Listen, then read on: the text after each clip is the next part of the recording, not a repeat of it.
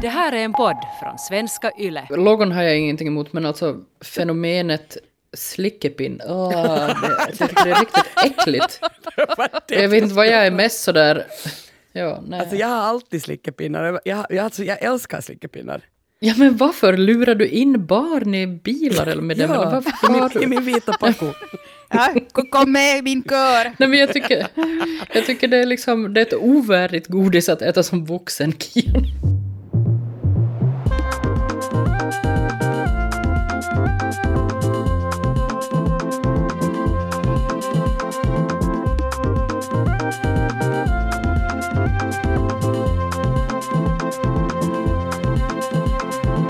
Välkommen till Sällskapet, en kulturpodd med samhällsperspektiv. Sällskapet består av mig, Kia Svetihin. Och den här gången så sällskapar jag med Ellen Strömberg och Biffen Ahonen. Välkomna!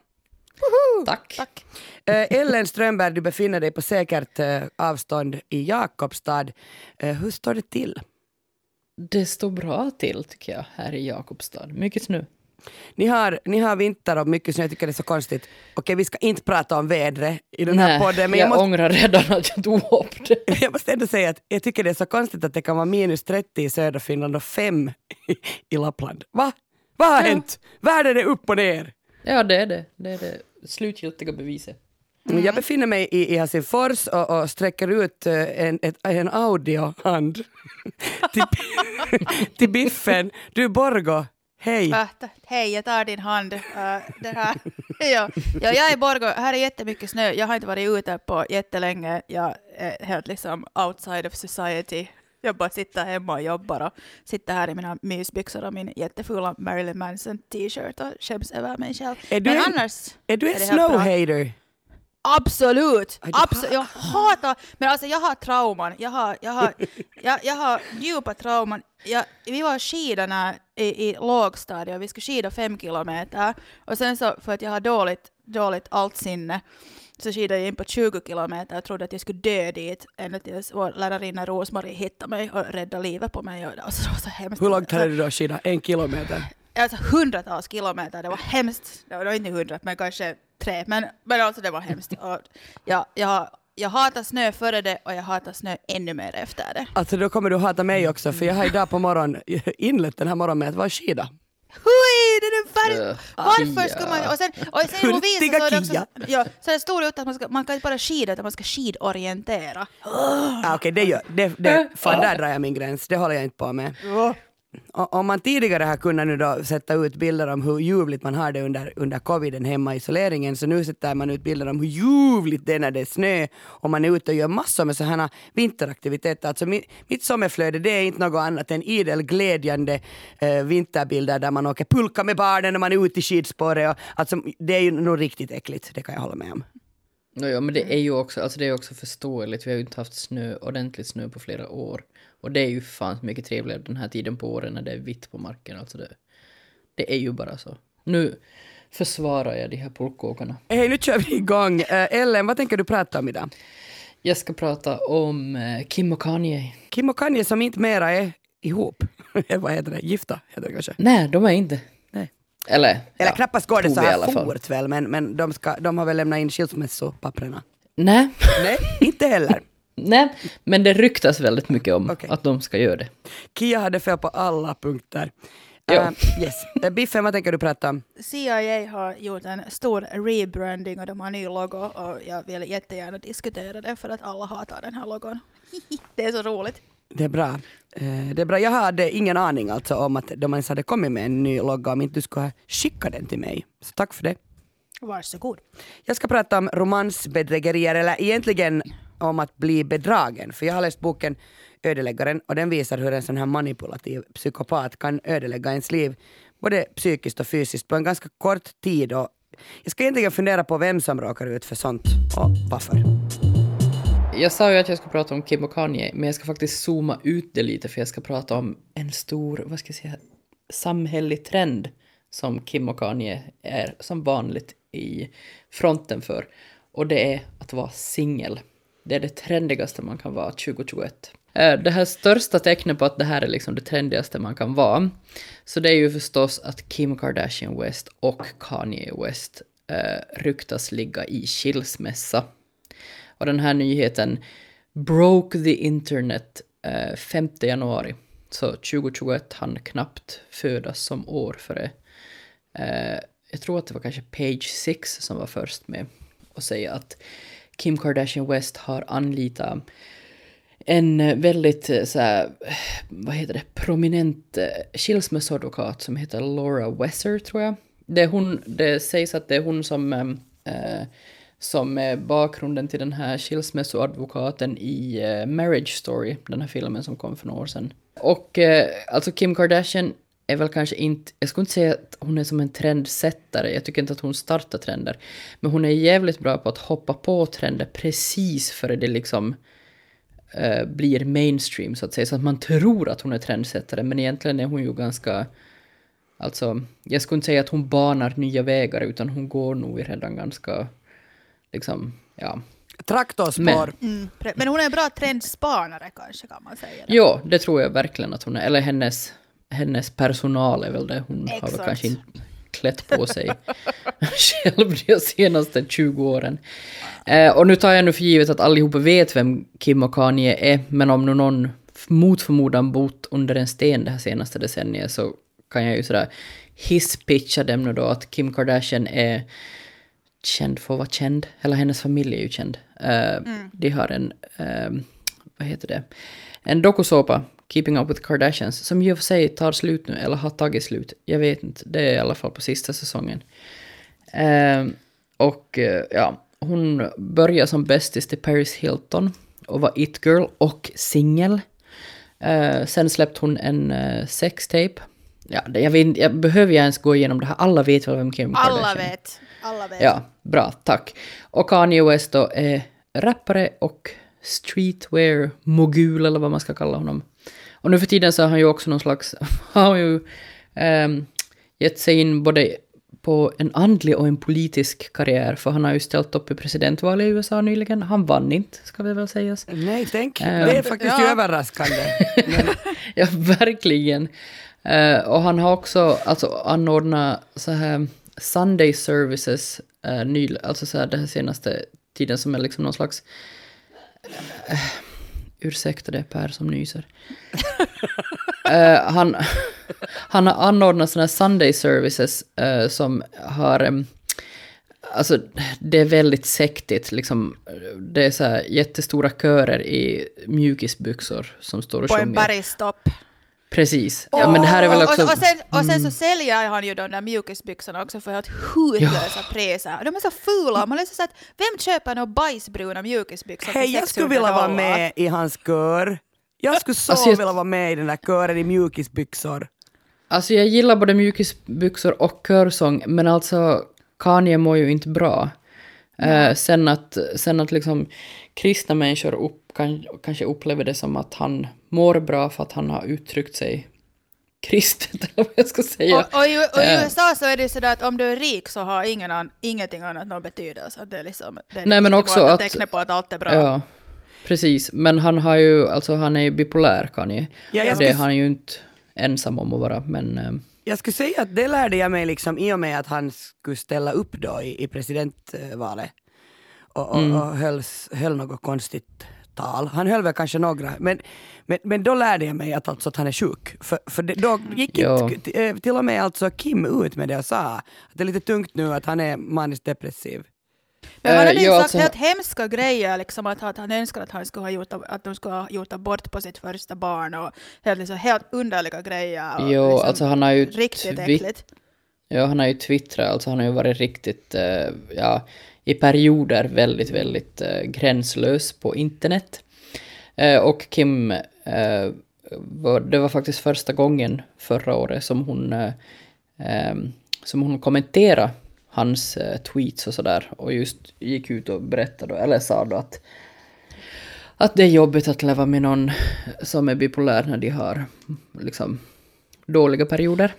Och annars också, han verkar ganska jobbig. Jag kommer ihåg i, i Keeping Up the Kardashians, då när de först började dejta, så han slängde ju bort alla hennes kläder och köpte nya och var liksom så att du ska klä dig så som jag vill. Och liksom helt tog över hennes stil och, och så här. Det är helt sjukt. Jag menar, hur kan man gå med på sånt här? Men alltså med det sagt, jag tycker ju att Kanye, alltså oavsett, alltså han, är, han har ju helt klart liksom en, ett galet streak i sin personlighet. Men han är ju också på vissa sätt alltså ganska genialisk tycker jag. Jag tycker jättemycket om många av hans skivor. Samma. Jag tycker, alltså han, han är ju verkligen en trendsättare på ett sätt. Och jag har också sett så folk som raljerar över, över kändisars klädstil. Att folk är sådär, det här är det yttersta tecknet på att Kim och Kanye eh, ligger i skilsmässa för Kims kläder har varit så fula den här senaste tiden. Eh, men det vet jag inte, ja. Hur som helst, det, det är inte bekräftat av någon av parterna att, eh, att de ska skiljas, men det här är som inte heller första gången eh, det går rykten om att de ska skiljas, men den här gången går liksom inte ryktena bort. Och Kardashians brukar vara ganska bra med att, liksom, om inte annat så övertrumfa en skandal med en annan, liksom, eller sådär. Att vända blickarna mot ett annat håll, så att jag tror Eh, jag tror att de kommer att skilja sig. Det gick också rykten, eller det går väl kanske fortfarande rykten om att Kanye skulle ha haft en affär med, med makeup eh, youtubern Jeffree Star, om ni vet vem han är.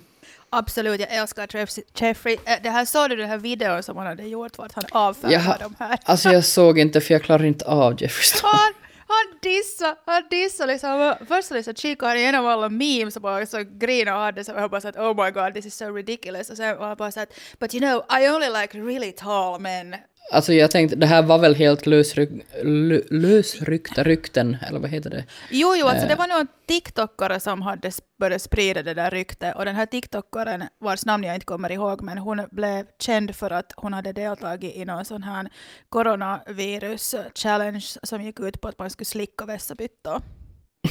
Okej. Okej, ja. Nej men jag förstod också att det liksom, det som folk menar var som fakta att de har haft en relation, att de båda två har hus i Wyoming.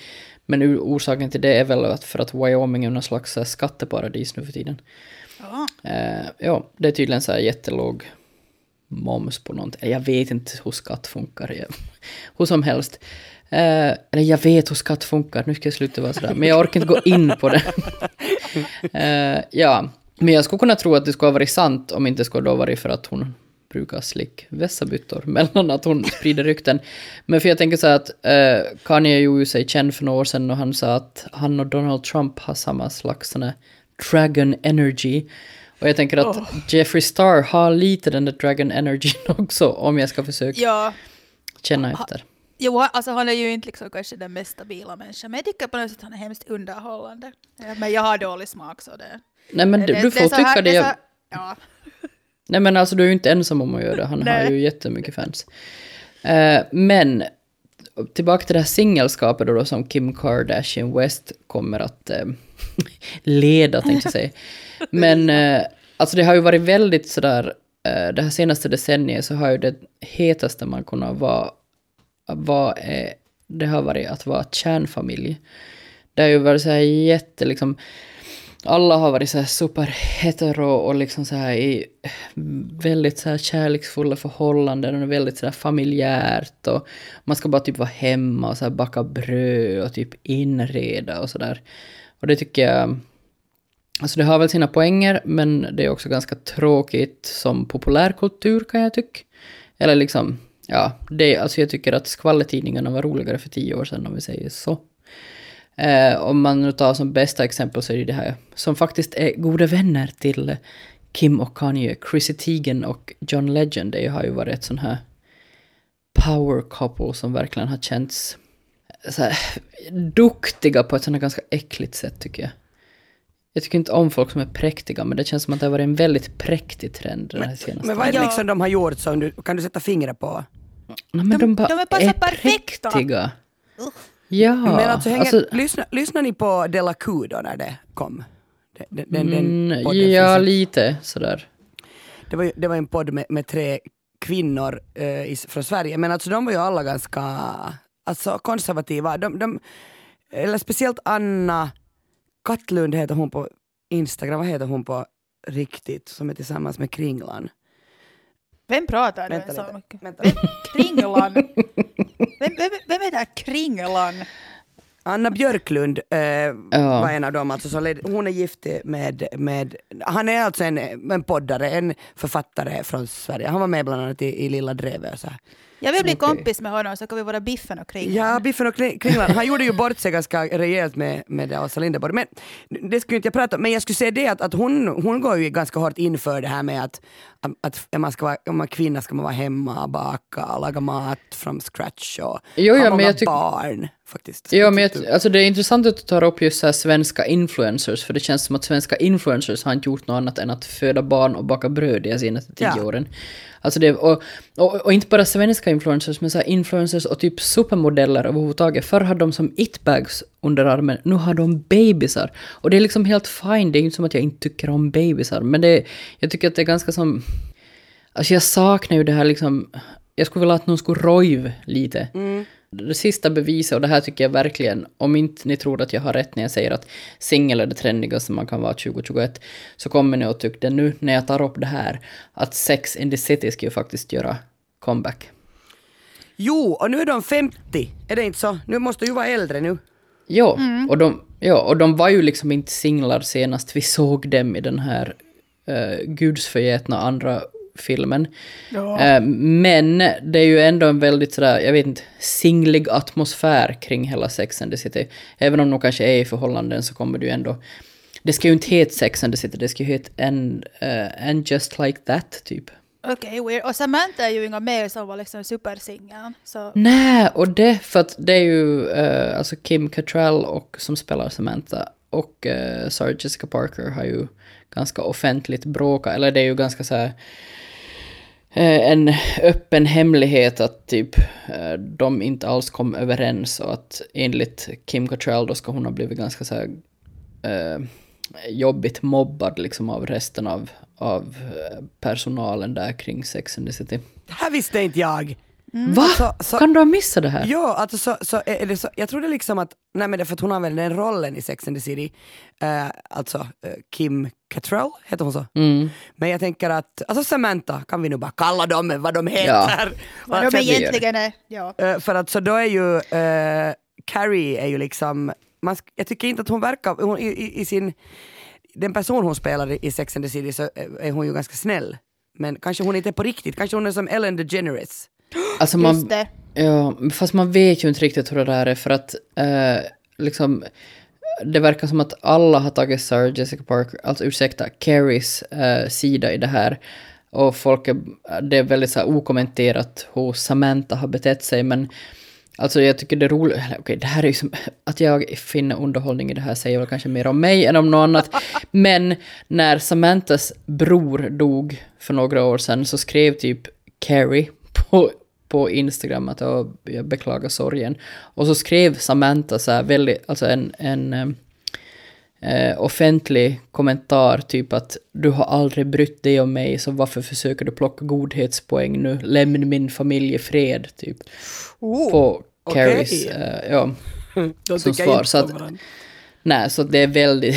Och hon har också sagt Samantha att hon aldrig kommer att spela henne igen. Vilket jag på sätt och vis kan respektera, för det känns ju verkligen som att de... Eh, att, att mjölka pengar är ju sällan klädsamt. Men tror ni det blir bra det där då? Alltså jag skiter i om det är bra eller inte, jag kommer ju ändå sitta där och vara helt så här, typ gråta av glädje. Jag vet, och du kommer, att ha, du kommer prata i podden om det.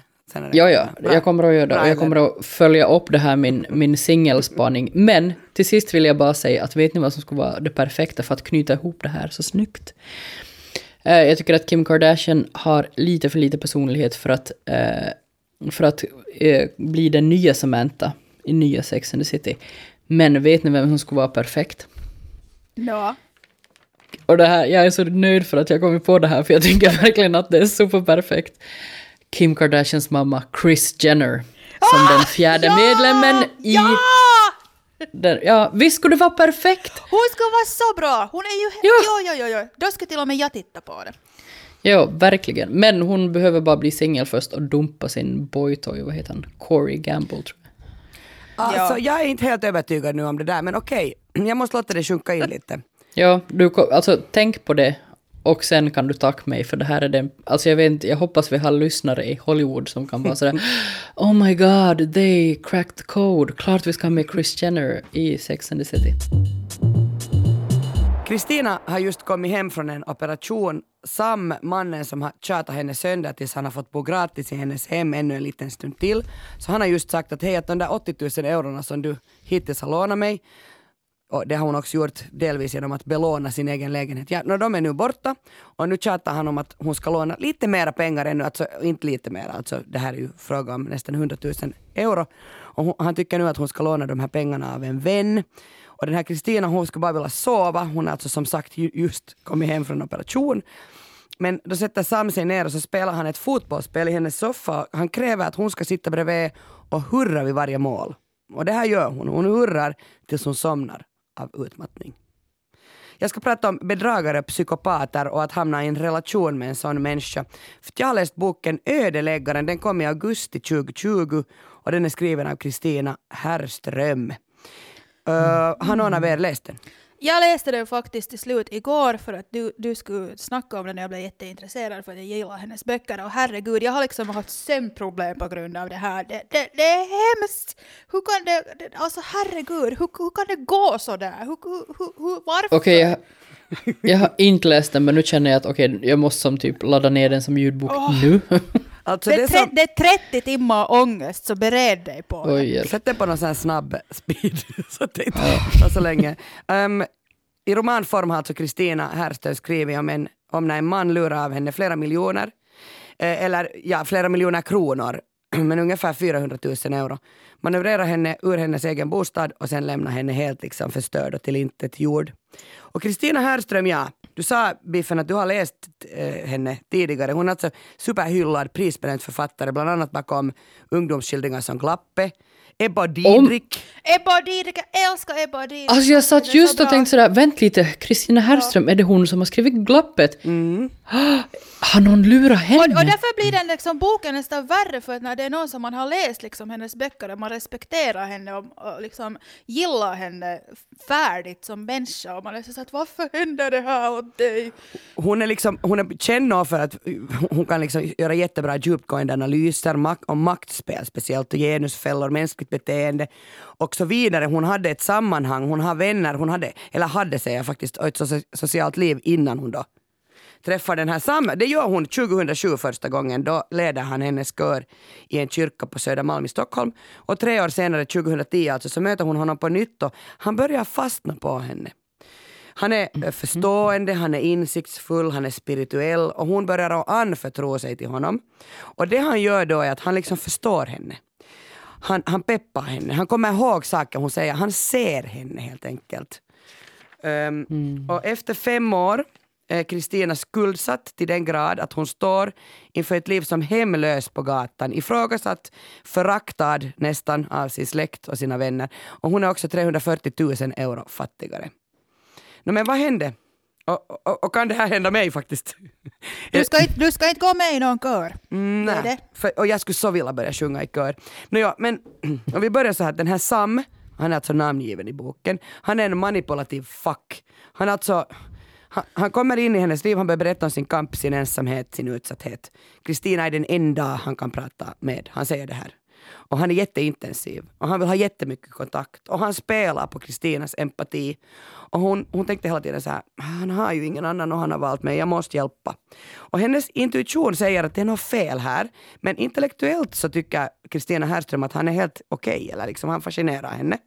Han är som sagt manipulativ kan man ju påminna henne om här. Och om och om igen i boken så säger hon så här att hon kan inte vara så simpel att hon dömer någon utifrån vad hon helt så här godtyckligt känner utan hon övertalar sin egen intuition om att lyssna. Och det där, när, jag läste den tänkte jag också att det som ju måste, och det kommer fram hela tiden också, är det här att han, han pratar hela tiden om sitt barns utsatthet. Han har ett barn och den enda som kan rädda honom och hans barn, det är hon. Det är hon. Och hon har alltså ingen romantisk relation med honom. Det, det ska man, tycker jag, understryka. att Det är inte romansbedrägeri det här, det här är liksom en psykopat. Hon låter honom, hon, honom äh, liksom Sam Paris, som han heter, Mukamas, Sam Paris, Kia Pörtö. No, så han det där, eh, hon låter dem bo i sin lägenhet. Och jag blev nog fundera, eh, jag undrar Biffen du som har läst den här också, alltså hur fan lyckades han? Ja, alltså jag förstår inte heller. Och sen när hon hela tiden liksom mår dåligt och liksom så att jag vill ha honom bort, jag vill ha honom bort. Men sen så att han får henne manipulerad. Liksom. Ja, och, och sen just som sagt den här boken är jättelång. Och liksom först var det så att hur kan det, att det bara händer samma saker om och om och om. Och hon blir bara lurad, lurad. Hon tänker att nu ska jag ut härifrån, men sen så lurar han henne och det bara fortsätter. Men sen fattar man liksom att okej, okay, det är en point med att det är så långt att man måste liksom känna den här frustrationen som hon har känt. Men Och alltså det, helt- han upprepar ju, alltså det är ju ett, ett, att han, han är ju alltså jätteskicklig manip, verkligen. manipulatör. Att han liksom, det att den är 600 sidor lång, jag blev också irriterad men jag inser alltså varför den är, den är så upprepande. det är om och ja. om igen. Uh, no, ja, eh, alltså det är så här, en dag så står han utanför Kristina Herrströms lägenhet och det här är hemmet där Kristina sover. Hon bor i, centrum av Stockholm. Hon sover, lever, arbetar med sina manus och böcker och hon njuter av solen som lyser in genom ett sånt, sånt stora fönster. Hon har bänkskivor i trä. Hon har mandarinträd som hon själv har planterat. Hon sköter om allt. Liksom. Vet ni, hon är riktigt en sån här det här är hennes hem. Men Och det är så hemskt när man märker att hur mycket hon älskar det där hemmet. och hon ska vara borta liksom i sex veckor, det är sommar och det där, eller jag vet inte vil- vilken årstid det är, men hon ska vara borta ganska länge och det här huset är jättestort, 100 kvadratmeter. Och då, och då säger ju liksom, då säger ju den där mannen, men kan jag inte bara få flytta in, du är ju inte här, kan inte hjälpa mig och min son, titta på oss, titta på oss, åh, vi klarar inte oss. Och, och samtidigt så låter hon, hon låter honom flytta in och då, då hon, hon lagar en mapp i, i sin dator med rubriken Min inneboendes konstigheter och hon tycker liksom att den här mannens historia går inte ihop och hon till och med raljerar om det. Och hon börjar också skriva dagböcker. Hon skriver sammanlagt 23 stycken dagböcker under de här åren som han alltså plågar henne. Och, och det är de här böckerna som ju alltså till jättestor del den här boken baserar sig på. För att hon skulle inte komma, hon, kommer man ju ihåg. Alltså hon har ju dessutom, han förstörde ju henne mentalt. Hon fick alltså inte ut honom ur, ur, sitt, ur sitt hus. Och han kommer så här successivt allt djupare in i hennes liv och på, på fyra, fem år så tar han över hennes liv helt fullständigt. Han, han börjar utsätta henne för verbala, mentala, psykiska, fysiska övergrepp och till slut så hon märker inte ens de där övergreppen. Att jag tycker att det är en annan sjuk historia är att, att han bandar, han liksom går, när hon sover på natten går han in och tittar på henne och bandar eh, hennes ljud. Och så är han så här, uh, du låter så äcklig, du, du snarkar så mycket, du är så ful när du sover. Alltså, förstå, alltså sådär, men, Alltså, mental det här- misshandel.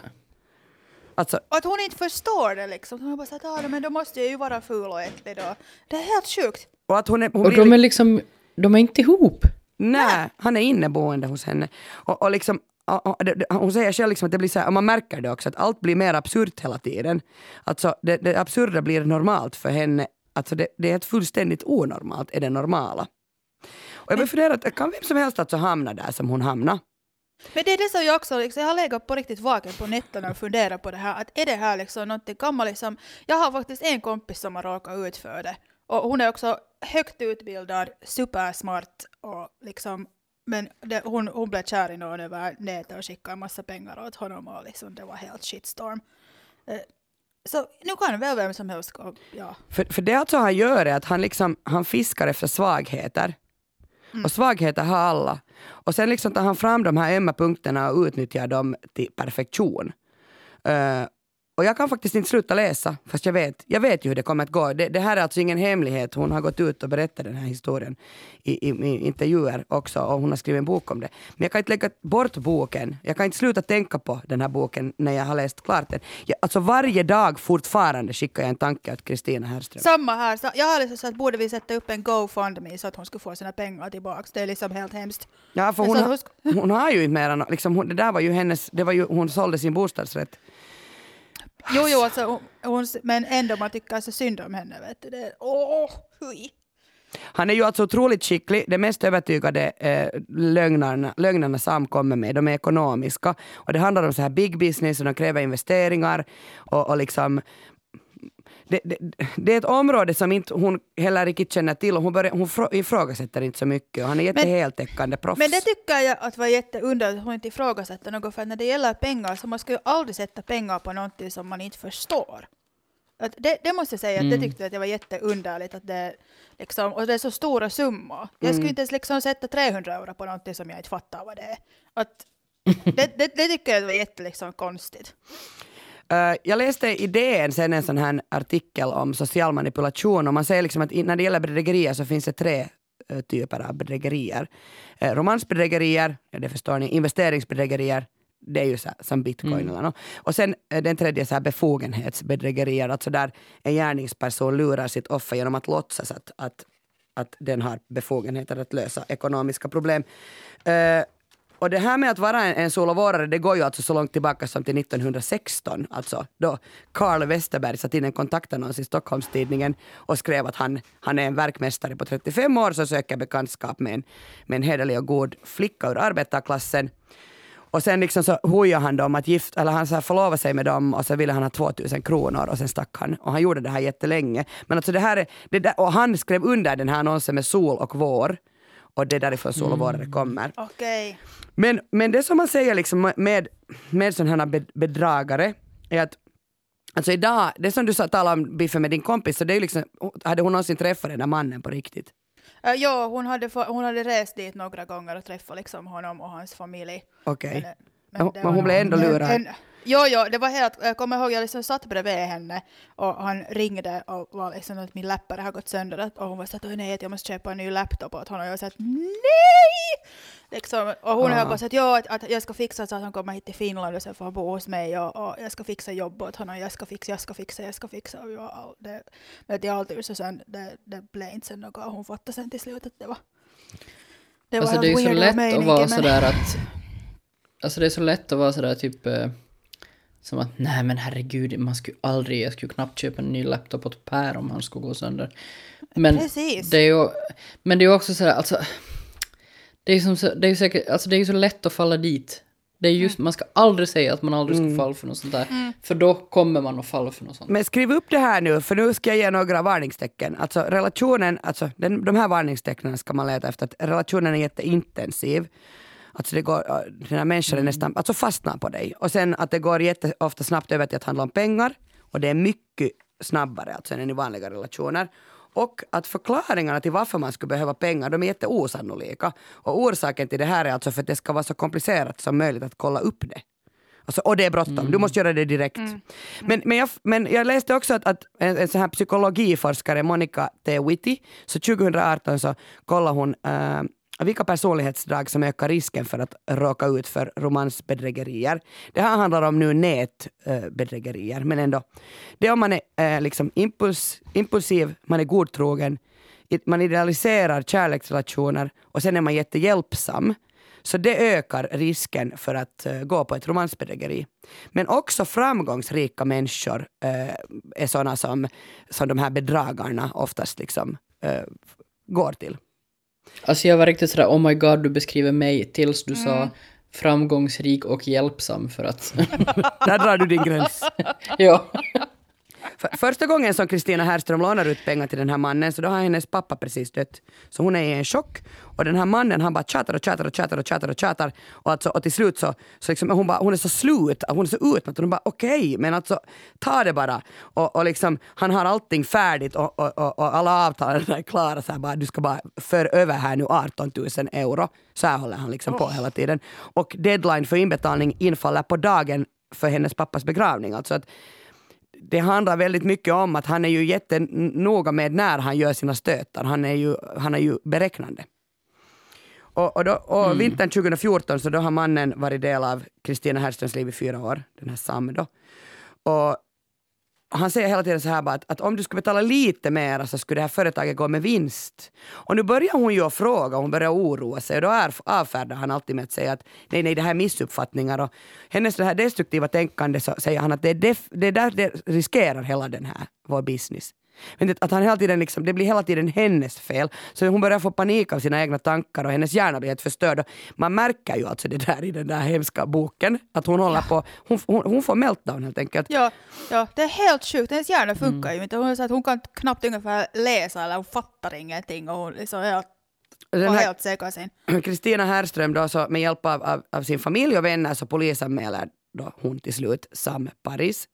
Och hon står utanför Stockholms tingsrätt vintern 2017 och då har det gått alltså fyra år sedan sanningen om den här mannen då har kommit ut. Alltså hon gjorde den här polisanmälan och utredningen har tagit tid och så skjuts rättegångsdatumet igen då fram.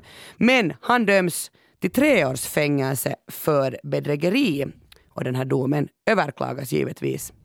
Nå, eh, jag började, jag läser boken färdigt, sen började, blev jag helt alltså, besatt. Jag började alltså googla Sam Parvis. Och jag googlar allt jag hittar om honom och man hittar faktiskt ganska mycket om honom. Han är alltså en helt fun funktionerande människa som finns där ute. Uh, och, och, det där, en, en sen natt så har jag misstag skickat en vänförfrågan åt honom på Facebook. och jag märker faktiskt... det, det är helt hemskt. Jag, märk, jag märker det här alltså följande morgon. Måste vi göra någon intervention nu? Har du redan skickat några pengar åt honom? Nej, nej, nej, nej. Alltså, vild panik så här, trycker jag bort den där vänförfrågan. För jag är verkligen en sån som, alltså jag skulle kunna falla, alltså jag, jag skulle kunna bli manipulerad. Jag, jag är där som du säger Ellen, jag är framgångsrik och hjälpsam. Okej, okay, men, men, nu spetsa öronen för att sen hittar jag det här. Vi ska till något väldigt stämningsfullt. Efter terrorattacken i fredags så samlas ju väldigt många människor runt Sergels torg. Och ni som har varit där vet ju att det är ju, Sergels torg är ju liksom överöst med blommor. Eh, folk kommer dit för att kanske hedra någon man känner eller bara för att hedra offren och tänka på det hemska som har hänt. Och eh, vi har fått in en fantastisk film på en man som mitt i blomhavet ställer sig upp och börjar spontan sjunga.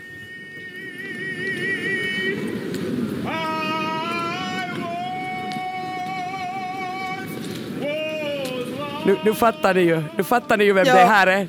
Wait, alltså, alltså, jag har också googlat det här, jag har också kollat hans Facebook, jag har inte addat honom. Uh, men ja, alltså det är så sjukt, det är så sjukt. Så jag får miljoner likes och alla så vilken underbar man. man liksom, så här, alltså, det, här är, det här är alltså terrorattacken på Drottninggatan i Stockholm 2017 och det här dagen efter. Och, alltså som, det, eh, det här var ett, ett ljudklipp från Expressen TV. Alltså de är ju sådär, åh den här underbara mannen. Man är bara, nej! Han är en fucking ärkepsykopat! Alltså, Precis. Han, han är liksom, han ska, jo, men alltså, till och med där ska han visa sin narcissism och vill ha uppmärksamhet. No, jag tänkte just det, om man ställer sig och sjunger Amazing Grace på ett ganska tondövt sätt dessutom. Precis. Dagen efter en terrorattack, alltså man behöver ju inte ens ha, alltså redan där borde varningsklå, alltså man, man borde inte som journalist vara sådär oj vad fint det här var, det är ju bara, alltså det är ju bara sjukt. Ja, det är så sjukt. Men så är det. Och jag blir så jag, jag vill så läsa den här boken, kan vi sluta podda ja, nu? Så jag ja, ja, ja, Sen, ja. Alltså fem år efter att, att då historien började nystas upp, alltså att Kristina Herrström anmälde honom, polisanmälde honom, så fastställs domen. Men då är ju förstås inte den här mannen Sam längre kvar i Sverige och han har inte ännu avtjänat något fängelsestraff och idag så, jag vet nu inte om han är i Sri Lanka men jag har ju faktiskt nu spenderat mina nätter genom att följa honom på internet och jag tror att han är i Sri Lanka. Jag har ju gjort gedigna efterforskningar. Nu ska du inte bli kär. Nej fy fan alltså, jag är livrädd. Livrädd. Men har han godkänt din friend request? Nej, tack alltså? och lov. Alltså, jag, jag fick bort den därifrån. jag borde jag, jag radera hela mitt somme. jag blev så rädd. Jag ska ta lite lättsammare ämne här nu så att vi kommer bort från ensamhet och bipolaritet och psykopater. Um, ja, alltså CIA, det vill säga Central Intelligence Agency, så, och det här var faktiskt också 5 januari. Det är någonting magical with that day som de det här unveilat att de har gjort en rebranding på sin logo och grafiska image. Och den var inte så mhm. lyckad det, det, alla hatar den faktiskt. Uh, det, jag ska lite försöka nu förklara här hur gamla och nya logon ser ut. Alltså gamla, så det, gamla logon där är blått och gult och rött och där är en örn och den är väldigt så här statlig, lite kökig men ändå ganska sådär förtroendeingivande och sådär som nu sådana här statliga jänki-logon är. Och sen så kommer den här nya logon och den är sån svartvit, väldigt minimalistisk, eh, som skulle kanske kunna gå in Det finns en sån grafisk stil som kallas aesthetics, som är väldigt trendig just nu. Och mm -hmm. den är liksom helt i den, den stilen. Och, och ja, här, här är ju liksom, folk frågar ofta mig att, att ja men det är ju jätteroligt att du är liksom sån här konstnär och jättekreativ och bla bla bla. Men jag liksom sa att vara grafiker och göra grafisk design, det, det har ingenting med konst att göra. Det, det, vi skapar liksom funktionalitet och, och läser av. Elin satan! Vänta lite. Eh, eh, Jag tyckte först hon ropade Ellen. Jag jag tänkte så... Vad gör jag? För satan. Vänta, är det, är det... Tror vi att det är hennes katt? Jag hoppas att det är hennes katt. Att det inte är sådär hennes syster eller något. Eh. Okej, nu kan vi Satans katt! Alltså titta- sorry. titta på vad var det den gjorde. Det så tassen i min stickning och började springa omkring med den och förstörde hela Vittus ärmen.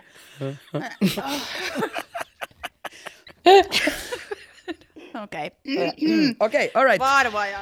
Jag sitter faktiskt med den här, jag öppnade den här, du skickade ju alltså en link till mig. Ja, ja. Äh, eller till både mig och Ellen, så jag öppnar den, den här och ti- tittar nu på den här CIA, CIA, jag kan inte säga det där, CIA. Säg du, CIA! het- CIA. Ja.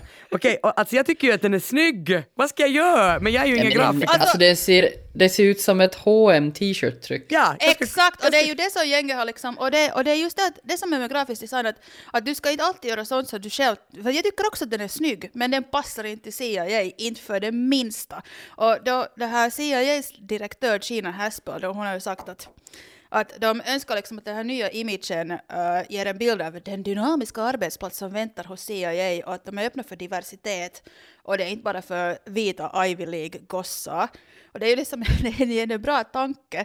Men nu när man tittar på den här nya logon så är det så att vem vill ni ha dit? Att är liksom grime-rappare och Soundcloud-artister och liksom tyska techno-DJs och liksom det, det, helt, det går så liksom huti helt enkelt. Och just när det, jag tycker, just en logo måste vara någonting som är tidlöst. Att jag skulle själv, att när det gäller liksom trender inom grafisk design, så det är okej om det är någonting som inte lever så länge, att det är liksom någonting som är på somme eller kanske ett Cinco-omslag eller en plansch till något event eller festivaler eller någonting.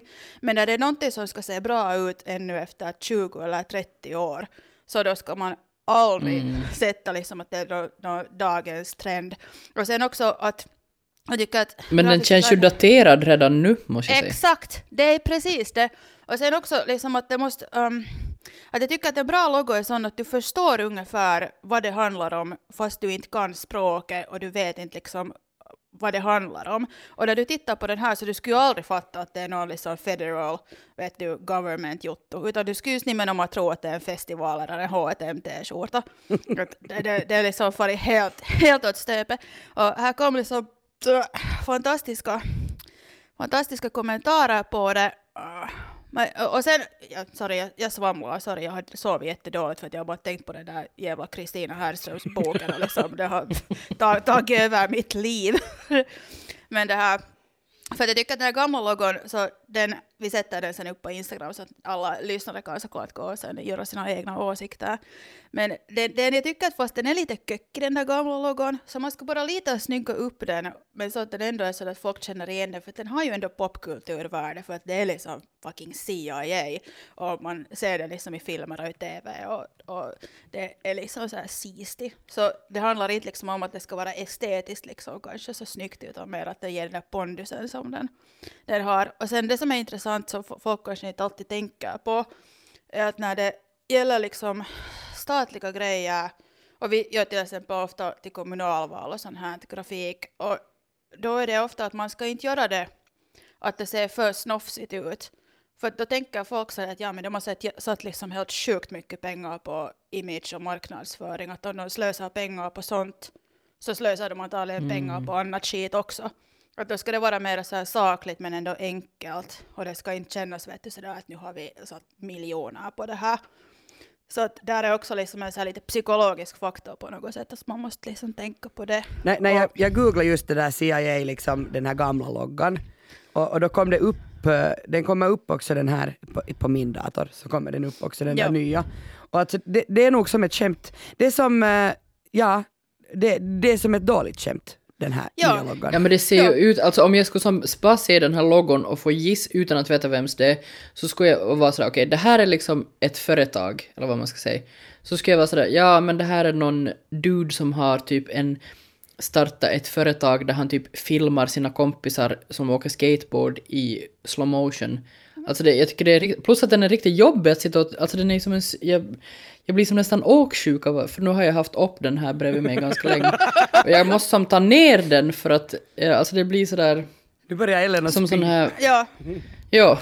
ja. Nej, men alltså det är Så helt, och det är just, tack det är helt sjukt och, de, och, och det kommer ju jättemycket kommentarer på det här. Internet brakar ju helt totalt av det här. Alla hoppas att oh my god, det där är så hemskt. Och eh, till exempel Zachary Ray, han är kreativ director på RGA som är en så här jättestor designbyrå. Så han säger att det är hysteriskt att ens tänka på att denna arkaiska institution har rebrandats som en millennial reklambyrå. De har valt ett olidligt trenddrivet visuellt språk som är den exakta motsatsen man förväntar sig av en statlig institution och jag tycker att det är så spot on. Och sen andra har sagt att det ser ut som en millennial pop-up shop. Det ser ut som skivomslaget till ett Joy Division coverband. Och sen någon säger att yes, men in black are back. Uh, och sen, ny, nya CIA-logon ser ut som att de kommer att mejla mig att de älskar mina Soundcloud-tracks och vill ge ut en exklusiv digital release för sina 147 följare. Uh, Pitchfork ger CIA 5,2 poäng för sitt andra album efter att deras debutalbum prisades som framtiden av Synthwave. Och sen massor och massor med skämt om tysk techno. Logon ser ut som ett technofestival från 90-talet eller reklam för modulära syntetisatorer.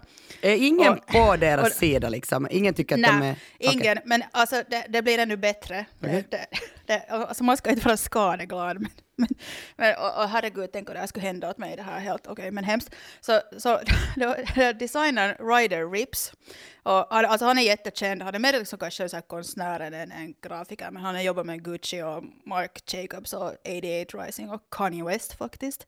Och Grimes, så han hade då han hade satt upp på sin Instagram att han har gjort den här logon, då på morgonen alltså, den 5 januari, före alla upptäckte att den är hemsk. Och sen så, men sen så tog han ner den efter några timmar och sen var han sådär att nej, min Instagram blev hackad, att, liksom att jag, jag har ingenting med det här att göra. Och sen, sen så gjorde han också sitt Twitterkonto privat och, det liksom, och han var så att nej, jag har ingenting med det här att göra. Så jag önskar Ryder Rips helt jättemycket styrka. Och, och, och, men han kommer säkert få en massa jobb inom den tyska technoscenen, kan jag tänka mig. Jo. Så ja, så det, det, det, det, det gick lite dåligt nu det här. Men ja. Jag tycker de ska anställa, CIA ska göra ännu en ny och så kan de anställa hon där som gjorde den här nya logon för Kokkola. Som blev en Oj gud, ja den är så bra! Och det blev Den ju är så bra, verkligen en hit. Ja, så den är Ja. helt fantastisk. Det, jag, jag vill ha t-skjortan. Men nu har det ju varit här i Finland också. Jag tycker att det var förra året så Elovena förnyade sina paket och folk blev så jävla arga. Jag tyckte att nej, vi får Ja inte... men det var- alltså vissa grejer är ju som If it's not broken, don't fix it. Alltså Elovena, CIA, sådana som man vill... Det är ju så här institutioner man vill Exakt. kunna lita på. Havregrynen ska bara Exakt. vara havregryn. De behöver inte vara häftiga. Exakt, och där är liksom hela historien och liksom grejen, så det, det är lite samma sak nog. Att jag tycker nog också att ja, det, det, var, det var helt onödigt. Ja, Kanske man låter bara saker och ting vara så som de alltid har varit. Gud. ja precis. Ändra aldrig Ja. någonting. Ändra Ändra- aldrig ändra något. allt- nej, Allt- Allt var ändå precis. bättre förr. Allt Men kan inte du. Biffen, du som ändå kan sån här grafisk design, kan inte du göra en, en vad heter det, ny logo till alltså finska polisen? De har Alltså jag, jag, faktiskt, jag faktiskt funderar på det här att jag skulle kunna göra i det här samma CIA-stilen, vet du, en helt totalt opassande logo, vet du, att det skulle stå po, pol, polis liksom gjort av blommor eller någonting, vet du, så här lite vet du, ny, nytänkande. Så att lite som CSI så att vet du, folk förstår att hej, att alla är välkomna hit och att, att sök hit till polisen bara, att det här är jättehyvä mening. Men, ja, men jag tänkte, jag har ändå en sån här liten äh, bonus, tänkte jag, med topp tre logon som jag själv tycker att är helt sjukt fina. För att man, jag tycker att man ska sluta på en negativ tanke här nu, inte vet du, Nej. så vi tänker på lite roliga Okej. saker. Bra. Bra Så- så. Ja, så min topp tre är första är I Love New York-logon, som är såklart helt ikonisk. Den uh, Mil- grafiker Milton Glaser, han, han dog faktiskt nu på sommaren, han var nästan 100, han var jättegammal. Så han, han har gjort den logon och han fick bara en idé av det. Han hade varit på möte och sen så snabbt så skribblade han ner det på en lapp i taxi på vägen till sin studio. Det var, det var liksom den, det var en snabb idé. Och pekulär fakta, han har faktiskt designat Brooklyn Breweries logo också. Men de hade inte råd att betala honom, så han fick livstidssupply av öl istället för att få några pengar. Och jag har just faktiskt själv rebrandat Vanhanporvon jäätelötehdas och nya stilen kommer till butiken nu till sommaren. Men jag är lite ledsen över det att de hade pengar att betala för det, så jag får inte livstidsglass. Äsch! Äsch! Så, Men du kan, göra, du kan göra något nytt, vet du, göra om Mackens logon och nej. Precis, precis. eller Alko, Alkos logo eller något, det ska vara helt kung. och sen min nummer två är Rolling Stones tungan som är gjord av Sean Pasha, engelsk grafiker. Den är liksom, åh, den är så underbar, jättefin, ikonisk, fantastisk. Och, och sen såklart som tredje topp tre så är det Chupa Chups logon som är designad av Salvador Dali. Va? Ja! Det är nog så sjukt bra, vet du vad, vänta jag ska, jag ska gräva för jag har, jag har alltid alltså chupa chups med mig. Så, Alltså, de, saker de jag har. är så. Och Jag tycker att det är så härligt att du kan, du kan för några cent så kan du köpa ett äkta Salvador Dali-verk. Tänk på det! Alltså jag står faktiskt nu med en chupa chups i min hand och, och, och det där, den, har, den, är, den är ljuvlig den där loggan. Uh, När har han, vet du, har kan du någon historia, när har han uh, designat den? väntas nu. Den är ju nog jättegammal, så jag ska tippa på liksom typ något 70-tal eller något sånt. Vänta så Chu- ska jag... Chupar betyder ju att suga. Chupa chups. Precis, precis. Alltså, åh, jag, jag, jag det vet är inte vad jag tycker är som... 1960 1969 är den gjord. Ja. Ursäkta. Ellen, tycker du inte om den? Jag, nej, jag, logon har jag ingenting emot, men alltså fenomenet slickepinn, åh, det, jag tycker det är riktigt äckligt. Jag vet inte vad jag är mest sådär... Ja, nej. Alltså jag har alltid slickepinnar. Jag, jag, alltså, jag älskar slickepinnar. Ja, men varför lurar du in barn i bilar eller med dem? Eller varför har i min vita Paco. Ja, kom- kom med i min kör! Nej, men jag tycker, jag tycker det är liksom, det är ett ovärdigt godis att äta som vuxen Kion. Eh, varje eh, vecka så frågar jag ju av er sådär att vad är det som ni inte kan släppa i kulturväg Ellen du är först ut?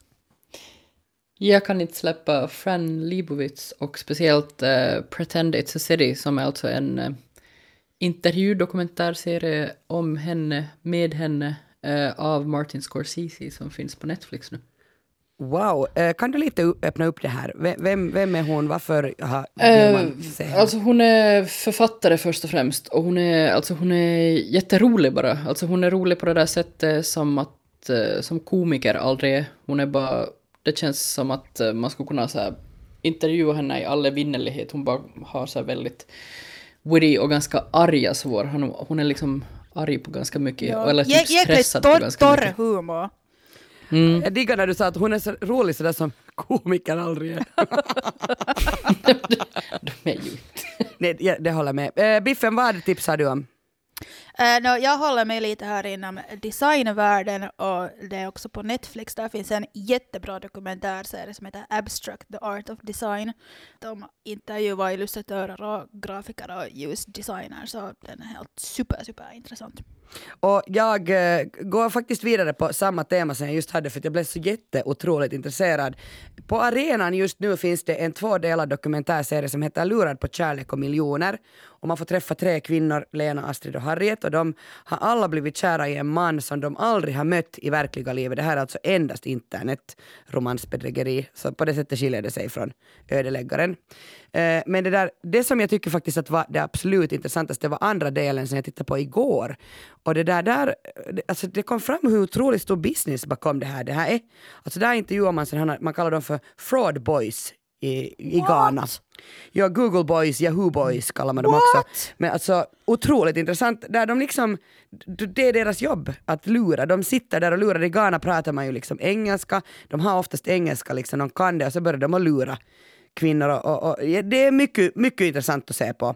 Den finns bara knappt tre månader på, på arenan den här, den här dokumentären som är gjord av Daniela Alén, alltså den är en svensk dokumentär.